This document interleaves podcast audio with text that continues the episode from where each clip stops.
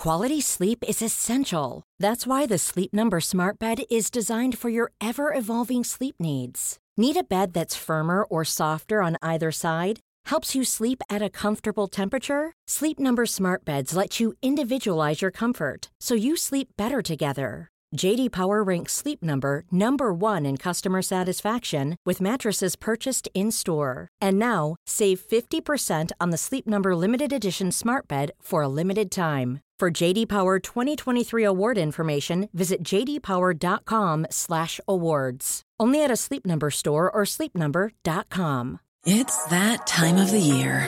Your vacation is coming up. You can already hear the beach waves, feel the warm breeze, relax, and think about work. You really, really want it all to work out while you're away. Monday.com gives you and the team that peace of mind. When all work is on one platform and everyone's in sync, things just flow wherever you are.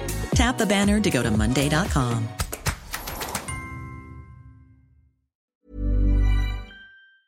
Hello and welcome to the Red Box Politics podcast on the Times. I'm Matt Chorley. I have just been to Buckingham Palace, where Her Majesty the Queen has asked me to form a new government, and I accepted. That was three years ago this week. But instead of delivering on her pledge to build a better Britain, she is packing her bags and preparing to leave Downing Street. But having promised a country that works not for a privileged few but for every one of us, what has Theresa May actually achieved? I've assembled a stellar panel of Red Box regulars to cast a critical eye over her legacy, holding her to the words she spoke on the steps of number 10. Daniel Finkelstein is a Times columnist who's advised Tory prime ministers and leaders down the years. Alice Thompson has chronicled the May era in columns, interviews, and in depth features. And Anne Ashworth, Times property and money editor, has watched as May bet the House and lost. Instead of our panellists kicking off with their own take on the May Premiership, we're going to get the PM to introduce them herself. Alice Thompson's going to kick off with perhaps the most famous part of the speech those burning injustices. That means fighting against the burning injustice that if you're born poor, you will die on average nine years earlier than others. If you're black, you're treated more harshly by the criminal justice system than if you're white. If you're a white working class boy, you're less likely than anybody else in Britain to go to university.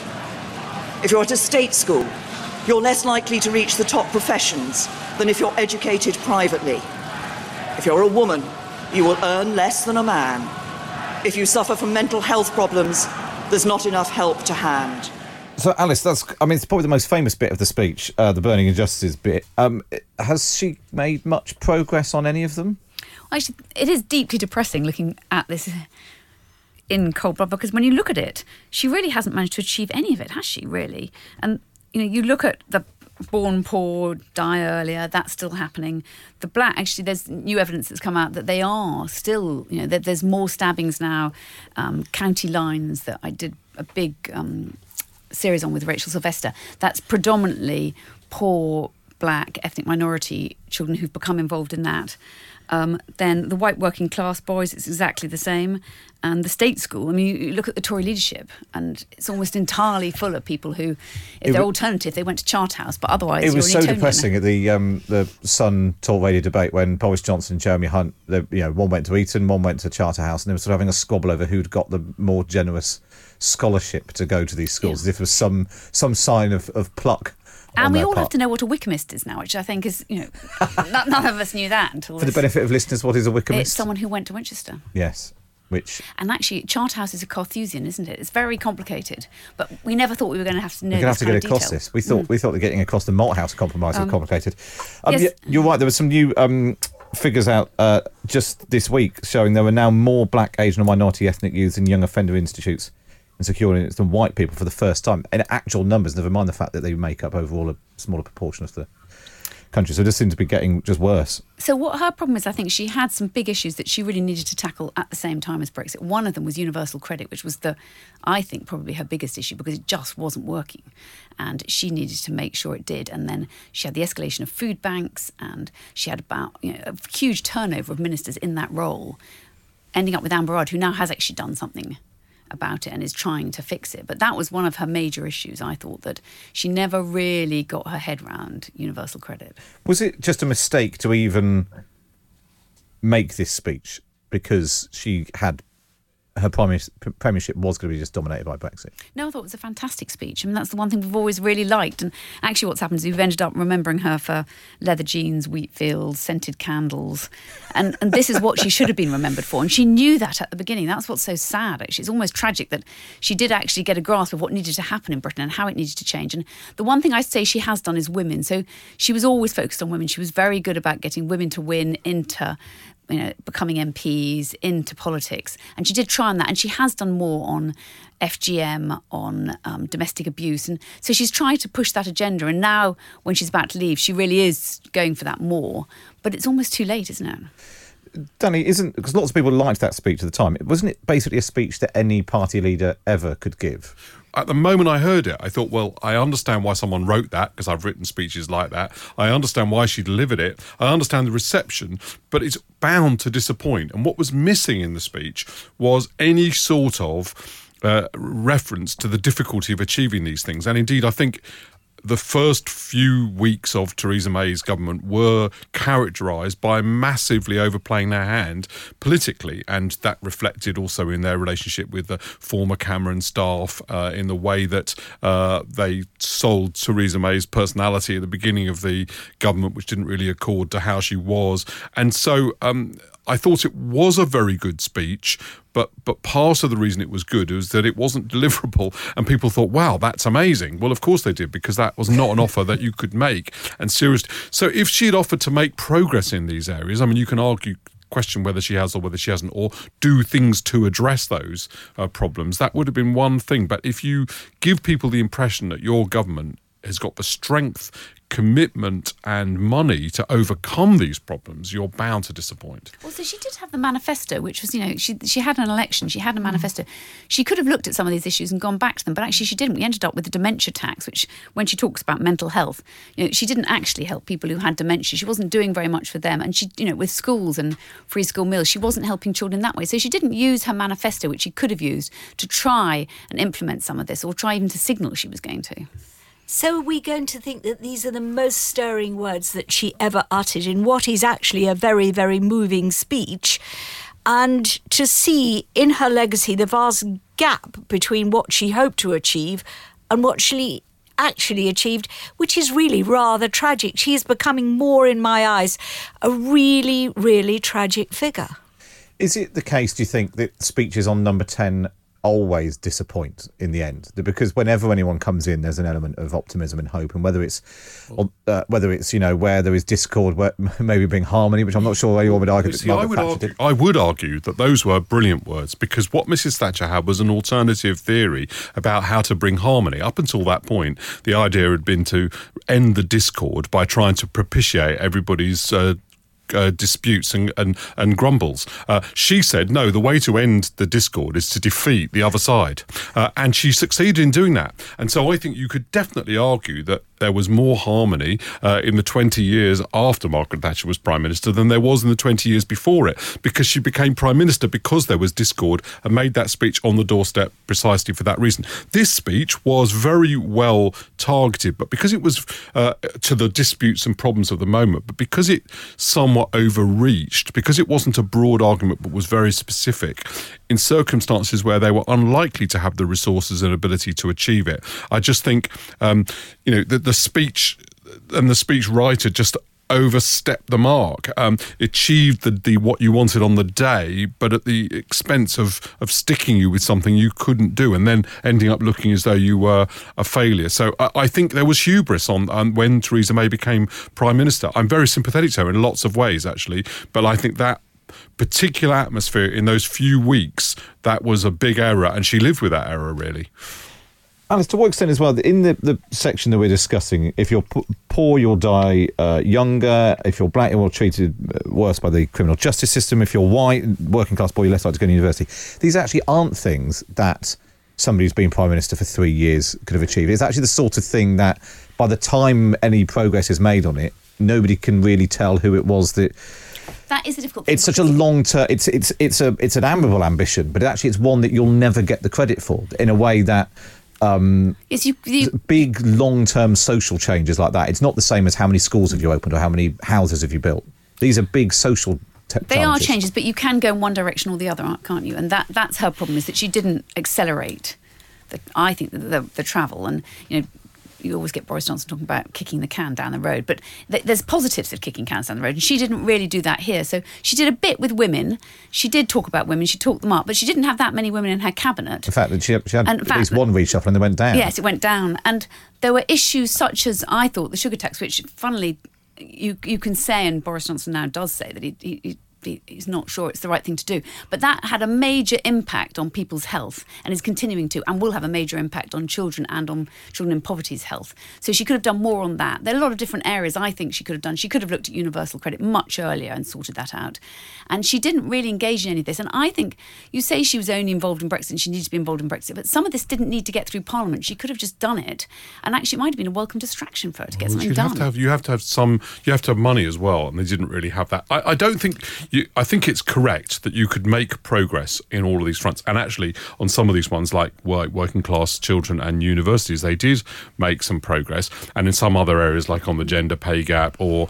Um, you know, with stop and search, they certainly did things that will help the situation, even if the trends have been going uh, sharply in the wrong direction and they didn't reverse it completely. The, the mistake was to give the impression that you were going to, to give the impression, even if, you know, when you examine the words, it probably doesn't say that exactly, but to give the impression that you were going to solve these problems in a very big way. And it just, um, it was bound, you were bound to disappoint. So Well, what you need is- to say is, we're going to make some progress in these areas. I think the problem is that now she's trying to do it all in a few weeks, and that's the difficulty, isn't it? Well, now suddenly you say she hasn't got any money, but she is chucking out money now, isn't she? She is, she is someone working out her notice with uh, vim and vigour, Yeah. That is true. clearing They- the desk. and that's the they have got thing some more her. money now. That is one of the Yeah. things because they have because they've got to have had another two years of public spending constraint. But at the time she took over, that certainly was not yet the point.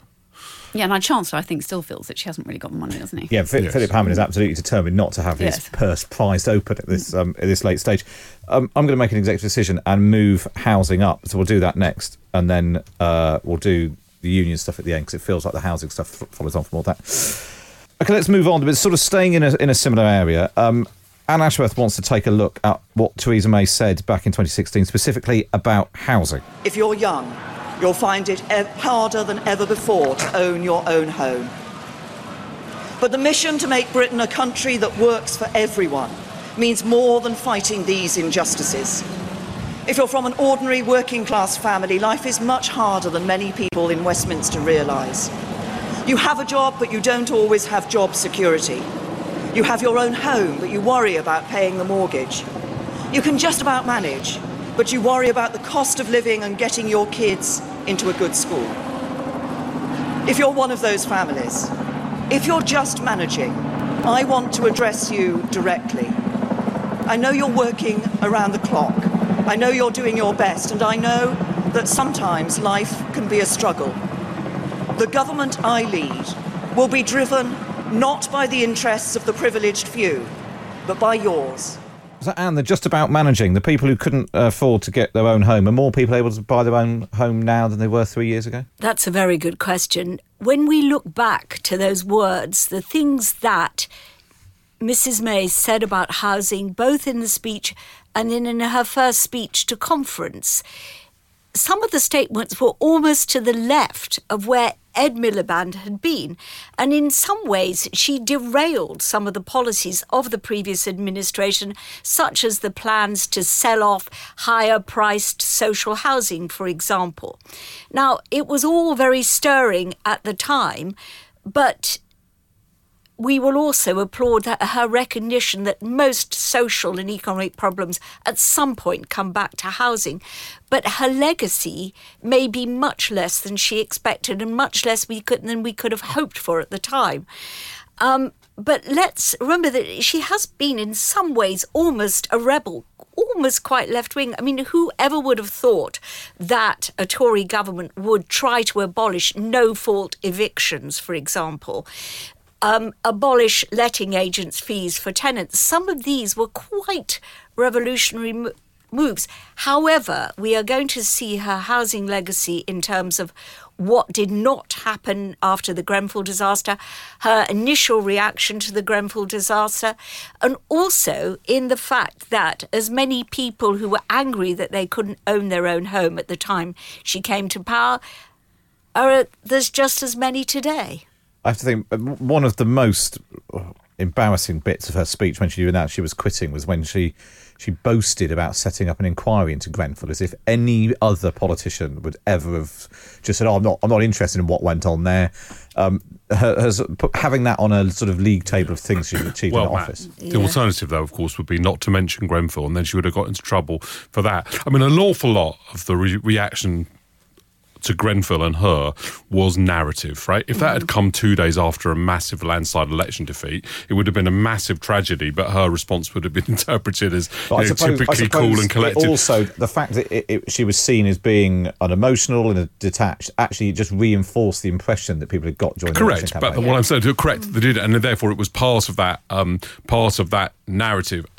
Whether it actually had any significant effect either on Grenfell itself happening or on anybody's um, No, it didn't have any experience effect on, Grenfell, any but of the I. I was right next to Grenfell and I covered Yes. it and you know, I went to see her and I thought it was utterly extraordinary how she reacted, actually. I thought it was completely bizarre for someone who was a vicar's daughter who must be used to seeing people coming to the vicarage who've had dreadful things, terrible things happening to them. And actually, it was the one moment when you need someone who's going to give you a cup of tea, listen, hear you out. And actually, she couldn't handle it on any level at all. And it was uh, quite extraordinary. She was she did very that bizarre shaken. interview Yes. She with was the very- BBC sorry, with yeah. Emily Maitlis, and it was really phenomenal to watch someone so unable just to give sympathy and support. And I think you're right. Actually, at the end, it was it was extraordinary to see the fact that she still can't quite get her head around Grenfell. That what you need to do is not just apologise, but empathise with the people and how it happened. It wasn't her fault exactly; it did happen, but she should have empathised in I the end. don't. Th- I I would personally, from my reactions to her, and everyone will have their own different experience. I think she is quite an empathetic and person. I don't, f- and I find her quite a warm person. I don't find her a cold person, but she's no question about it. She has great difficulty in demonstrating that and bringing it over, and and there are national moments that require it, and she absolutely failed. I think that she she would have. Um, not have been seen to do that necessarily if it hadn't come on top of a moment when she was quite politically weak, quite politically shaken, not really at the top of her game anyway. Um, so that all fed in together. It was certainly, but but I'm just in really this all started by by you saying you know it stuck a duff note, which I think it did actually in in her talking about that. But it would also have struck a duff note her not mentioning Her it. And not unfortunately, it you all. just can't. And, But and the- but- aside from the politics, Anne, in practical terms, if people are thinking about Grenfell, which is now two years ago, what has changed on that? Is it more or less likely to happen again? Who knows? And the tragedy of this, and I keep saying that word, is that this was a prime minister that really seemed to get the need for social housing. She seemed to understand that the building of council houses or local authority houses, whatever you might call them, is part of the infrastructure that helps the rest of society function. And when it came to it, she could not summon the words she needed to about the need for social housing and the need for it to be secure, safe, and everything else. And indeed, many of the problems that were thrown up, that were shown up about the whole standard of building at the time of, of Grenfell, have not been resolved. What, why, given because there's been this big debate about other buildings which have got the the cladding on still, and people paying people to walk around their buildings at night, you know, and all of that. What, why, why do you think? I mean, given that the government can rustle up, well, as Theresa May's found in the last few weeks, she can rustle up a billion pounds here and a billion pounds there for various things. Why haven't they just sorted this problem out? It seems to be this idea that the owners of property should make sure that they're safe and that they seem to be able to just say, well, there are regulations, but we cho- choose not to comply with them. And there has been a failure to implement building safety regulations, any kind of block. And this was the one thing that she could have left as her legacy to say, I have made Britain's housing safer. Wouldn't that have been a great thing? I think it is I know safer. I could have made can you- Britain's it is housing safer. It's a question of whether it's Yeah. safe. That's a, they're, they're, they're- one of these. That that's also what happened in the previous conversation as well. Mm. Uh, the they, there's a difference between saying no progress has been made Mm. or nothing has been done at all, and saying this hasn't been fully achieved. And I think it's, it's undoubtedly the case that we haven't reached the end of that process, but we have had the start of it. Unda- undoubtedly, uh, the cladding and regulation situation is much better than it was at the time of Grenfell. The problem, actually, by the way, on uh, but it's just not as good as it should be. No, undoubtedly the problem with Grenfell is that we got we got uh, is that something the problem we've got is that something else will happen. It won't be the cladding next time. It may not even be a fire. Maybe some other uh, problem. And the question is Uh, my we're, my issue is we're how many houses prepared are actually built. I mean, that's that's Yeah. the issue that we keep wanting to know. Because we I'd are, love to know from Anne is how we're many not have been built. near that 300,000 new homes a year. And there is another issue. It always comes back to quality. In the early days, she looked as if she could really take on the major house builders. The housing white paper was a real declaration of intent to build more houses, to build more quality houses. That was rather hobbled by the right wing of her party that did not want to see any building on the green belt. But we are still facing the problem that so much of the output of the major house builders is of poor quality.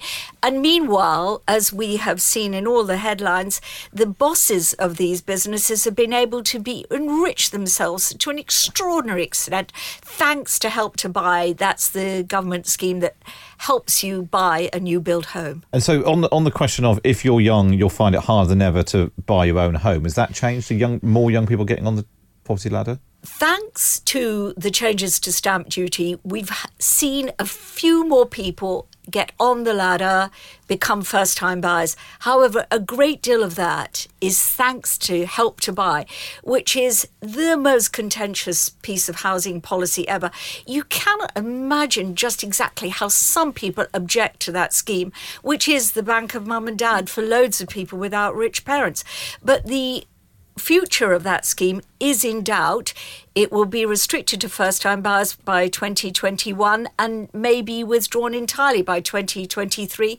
And without it, I cannot see where the incentive is for the major house builders who are not philanthropic institutions, let's remember, to build the houses we need. I think our biggest problem is the fact that she still hasn't addressed the fact that the, the elder generation, the old generations, mm-hmm. are still doing better than the younger generations. And she was always going to that. She was going to help the young. And you don't get a sense now. I mean, she's talked about helping university students and maybe lowering their debt, but but it's not enough actually. And I think the younger generation still feel angry and cross that they've been sold out. And part of it is Brexit, but it's not just the whole thing. Some of it is the fact that they are still less well off than their parents and grandparents and look like they're going to carry on being less well off. And this generation rent is angry because, uh, as Alice said, a lot of people who, at the age of 33, thought they'd be in their own home aren't.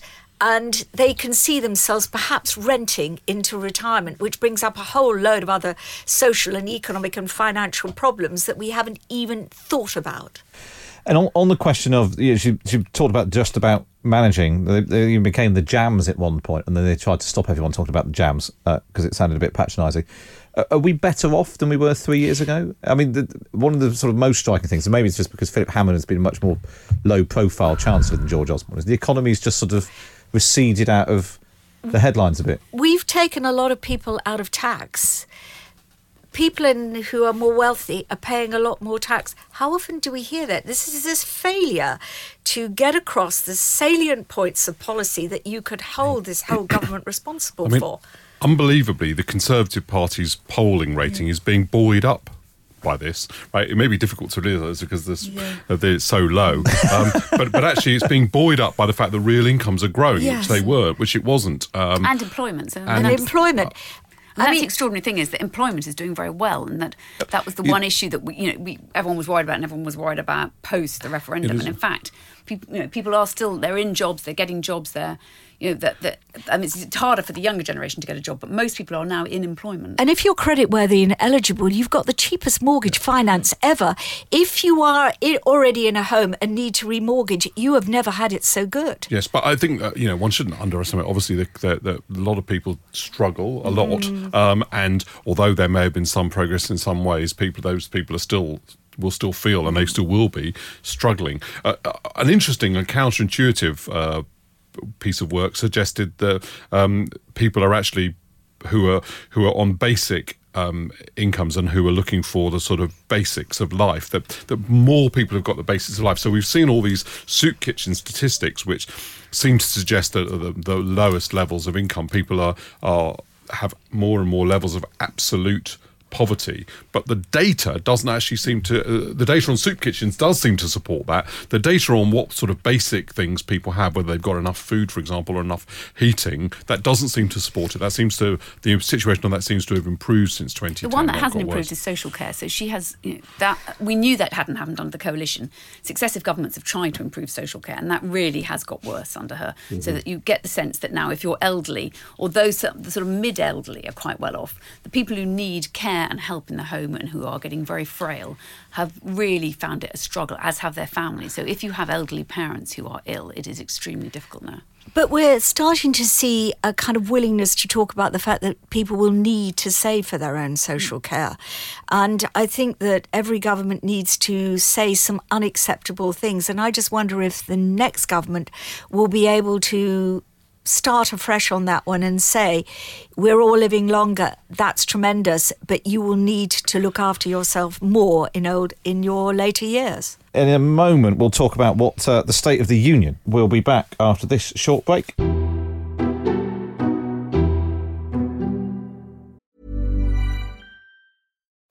Life is full of what ifs. Some awesome, like what if AI could fold your laundry? And some, well, less awesome, like what if you have unexpected medical costs? United Healthcare can help get you covered with Health Protector Guard fixed indemnity insurance plans. They supplement your primary plan to help you manage out of pocket costs. No deductibles, no enrollment periods, and especially no more what ifs. Visit uhone.com to find the Health Protector Guard plan for you. Hey, I'm Ryan Reynolds. Recently, I asked Mint Mobile's legal team if big wireless companies are allowed to raise prices due to inflation. They said yes. And then when I asked if raising prices technically violates those onerous two year contracts, they said, What the f are you talking about, you insane Hollywood ass? F- So to recap, we're cutting the price of Mint Unlimited from $30 a month to just $15 a month. Give it a try at mintmobile.com slash switch. $45 upfront for three months plus taxes and fees. Promo for new customers for limited time. Unlimited more than 40 gigabytes per month. Slows. Full terms at mintmobile.com. Many of us have those stubborn pounds that seem impossible to lose, no matter how good we eat or how hard we work out. My solution is PlushCare. PlushCare is a leading telehealth provider with doctors who are there for you day and night to partner with you in your weight loss journey. They can prescribe FDA-approved weight loss medications like Wegovy and Zepbound for those who qualify. Plus, they accept most insurance plans. To get started, visit plushcare.com slash weight loss. That's plushcare.com slash weight loss.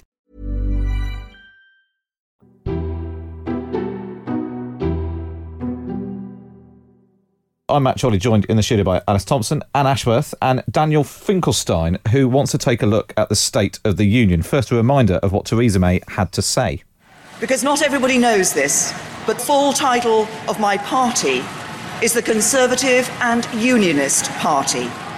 And that word unionist is very important. It means we believe in the Union, the precious, precious bond between England, Scotland, Wales, and Northern Ireland. But it means something else that is just as important. It means we believe in a union not just between the nations of the United Kingdom, but between all of our citizens, every one of us, whoever we are and wherever we're from. So, Danny, as uh, Theresa May prepares to leave um, Downing Street, is the is the union in better shape than when she moved in? Well, funnily enough, this statement is only partly about the union.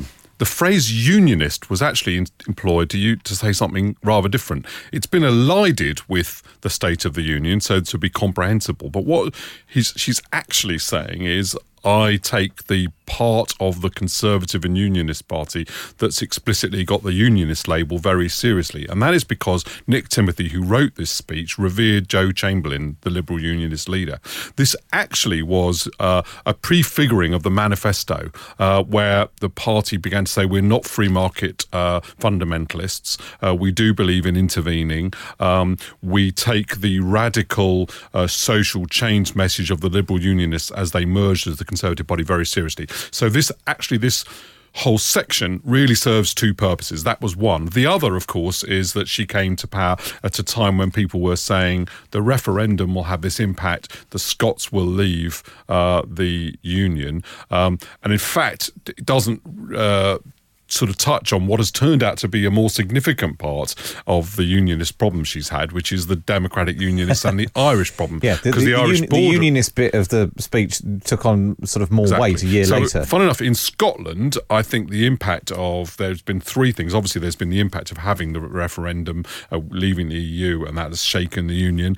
Secondly, there's been the impact of the difficulty of leaving the EU, which has simultaneously made people think we want to get out of the union, but at the same time made people think how incredibly complicated it is uh, to get out of the union. And then thirdly, there's been the issue of the second referendum, which has been very much entangled with uh, the question of whether Scotland would have a second referendum. So the Scottish Conservatives are very resistant to all the talk of second referendum because of the precedent that it would set. So this was in fact about two things: the unionist message of Joe Chamberlain and Scottish unionism, and in fact the signature of her premiership has turned out to be about something completely different, which wasn't, which which you could hang on to this statement, but what in fact wasn't really being referred to, which is the relationship with the DUP, uh, which became a feature of her second uh, period in office, the second section of her premiership, and the whole question of the border in Ireland.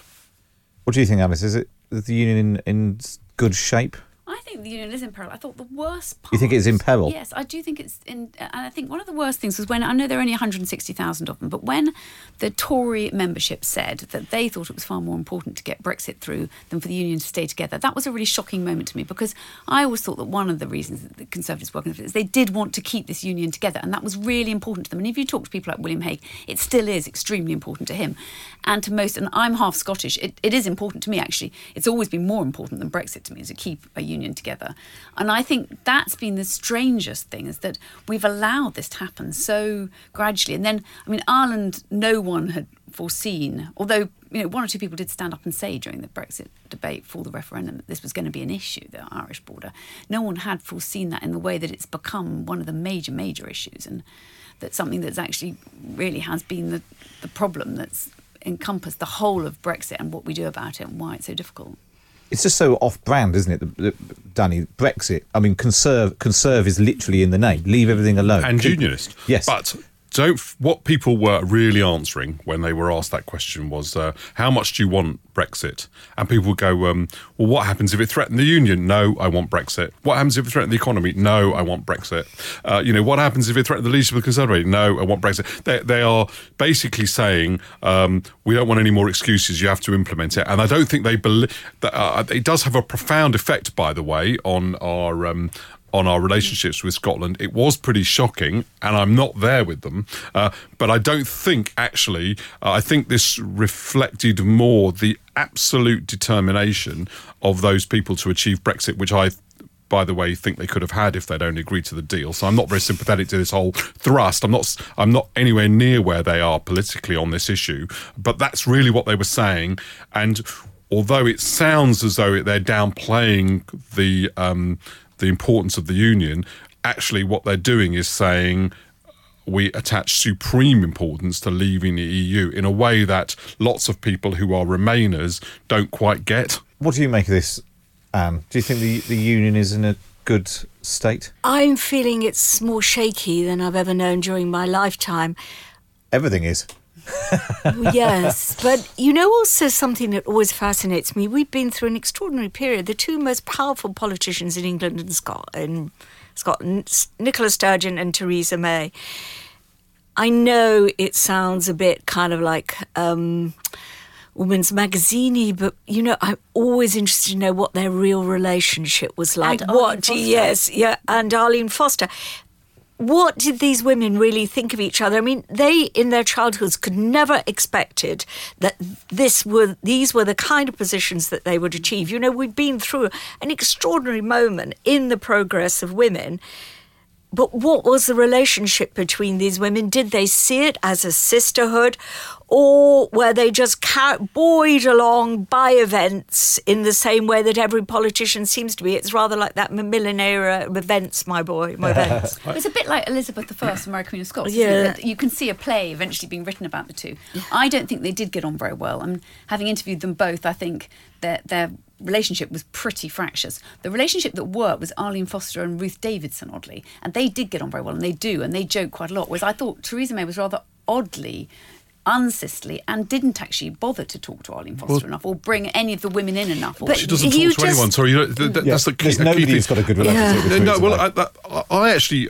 I I actually had a good relationship with her, um, but uh, but it but it wasn't based on expecting her to uh, emote or communicate a great deal, and and actually I was only uh, you know it may be my personal uh, arrogance that leads me to think I've got a good relationship because it's guessing a lot of the time with her that you have, um, but I think so. I think if I had to guess what her relationship was with with Nicola Sturgeon, and you'd have to guess. I loved the bit, by the way, where people were trying to guess how Theresa May had voted in the um, leadership election, as if she was really going to tell loads of people. Have they not been watching? Right? She doesn't do that. Um, so I, I think that she, uh, I think she was very. Um, her relationship would be this. Um, she does prefer women to men in terms of she does think that men talk a lot probably.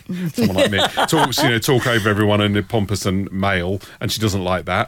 Um but she's also conser- and so she would prefer women to men but she's also conservative. Um and so therefore the fact that she's not a conservative would let be quite a big barrier between them. Um But then Ruth Davidson and her should have been closer, I think, in the end. Because I think Ruth Davidson's such a huge asset. she does to the she's not close she's not close to very many she's not close to anyone really. I mean except for philip. She just is not the way she works. And it's difficult for other people to sort of to get because she's so singular as a politician. Almost there are no other politicians who really don't do small talk at all who don't have loads of chummy friends in conversation who are as retiring as she is. I think that you know, if you look at the whole list of prime ministers, she would finish right at the top end of lack of of, of communication. So all right? actually, while So we've been w- talking, one of the things I've writ- I wrote down was communication because this feels like the thing which ties it all together. That on where there has been progress, she hasn't communicated it properly. Um, so whether that's on whether it is on wages or the fact they have built more houses, albeit not enough, or um, and her inability to communicate to the country or to her party has actually been the the sort of defining feature as to why she hasn't made more progress or why we feel like more progress hasn't been made. And maybe ultimately that's why she didn't get. It is extraordinary that she actually through. became prime minister in I mean, some ways because yeah. she really isn't a communicator. She, and everyone knew that when she was Home Secretary. You know, a lot of people had interviewed her. We've seen her on television. We'd seen how she operated, and she very much was a singular operator. She didn't have friends. She wasn't clubbable, and so it's rather extraordinary in a way that she ended up as prime minister. But it was extraordinary times, and I think it was partly because Danny, you're shaking your head. Yeah, I just think it had nothing to do with any of these things. no, I think she I, needed to be. I think what happened is they needed a woman to a certain extent because actually there's always that. Uh, uh, everyone does look at it and go, I- when it's very difficult and times are tough and the men don't want to take it on. Quite often, a woman does step I forward. know, but I, th- the the idea that we would have got Brexit through um, if she had been substantially more chatty uh, or or or um, delivered with Ronald Reagan speeches, I, I I just don't agree that that would have happened because it Oh, no, I do. See, I, I disagree with you. I think there was a point Right. where her inability to communicate with David Davis and Boris Johnson around No, Chequers, I fundamentally- and then her inability to communicate with her MPs meant that even by the time she produced a deal, half the party were against it. I totally disagree with you about that. I, I know that you think that, and it's uh, you may be right. That's the most important. But we'll important. never know until- I just don't know. until we get so you may be right, but let me put my part of it, and other people can make up their own mind. And and you know, I don't say this with any great degree of confidence, but I think my my view is that that um, the the fundamentals are what made this very difficult. Which were one, Brexit itself requires all sorts of alignments in order to make a smooth Brexit that the people who advocated Brexit didn't want and couldn't support. Right. Secondly, there were the personal interests in Bor- of Boris Johnson in particular, but also David Davis, which militated completely against accepting some solution that came out of a box from Theresa May. And thirdly, she didn't have a majority, and therefore, and the Labour Party was unlikely to support a solution that kept the Conservative Party in office. Those three things are much more important I think the than her is- on the, ability on to the third communicate. point, if she'd been better at communicating with the country, she would have had a majority. Well, okay, that is the one thing where I would where I would accept. It's I don't agree with conceivable that's that, true. I do I'm not agree, sure that is true. I think I do agree with this. You can't be t- entirely negative about her. What I thought was extraordinary about her was her bravery. So there were moments. I mean, we, what we haven't mentioned is that speech she gave, the party conference speech, when you know she'd lost her voice, the scenery mm. was coming down.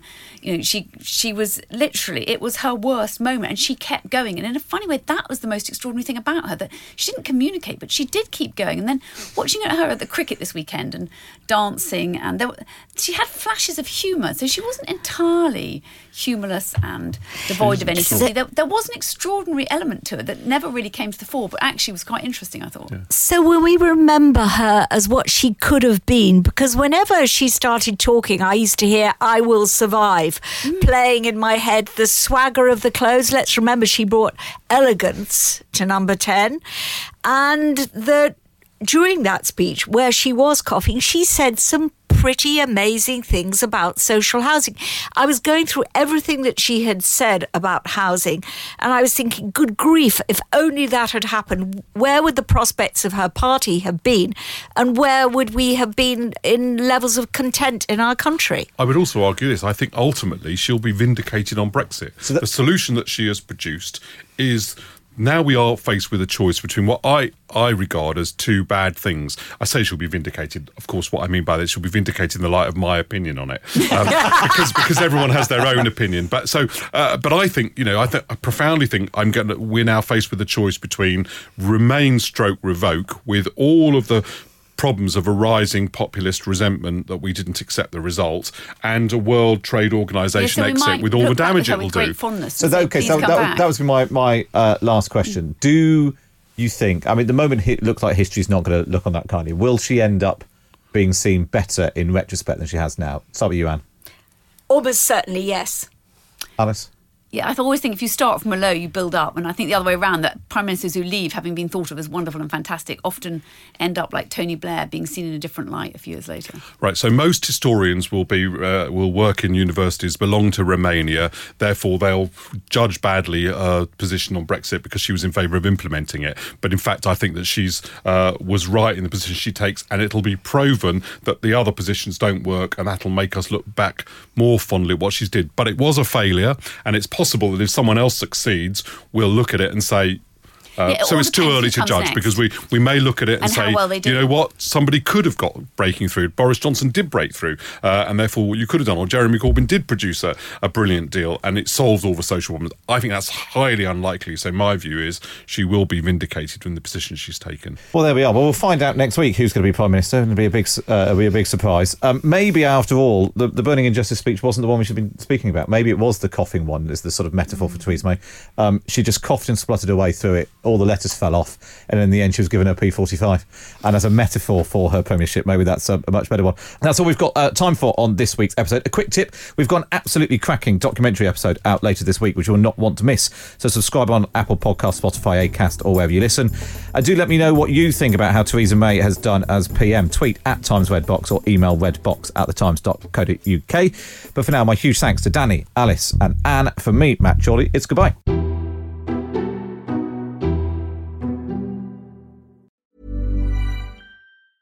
Planning for your next trip? Elevate your travel style with Quince. Quince has all the jet setting essentials you'll want for your next getaway, like European linen, premium luggage options, buttery soft Italian leather bags, and so much more. And is all priced at 50 to 80% less than similar brands. Plus, Quince only works with factories that use safe and ethical manufacturing practices. Pack your bags with high-quality essentials you'll be wearing for vacations to come with Quince. Go to quince.com slash pack for free shipping and 365-day returns.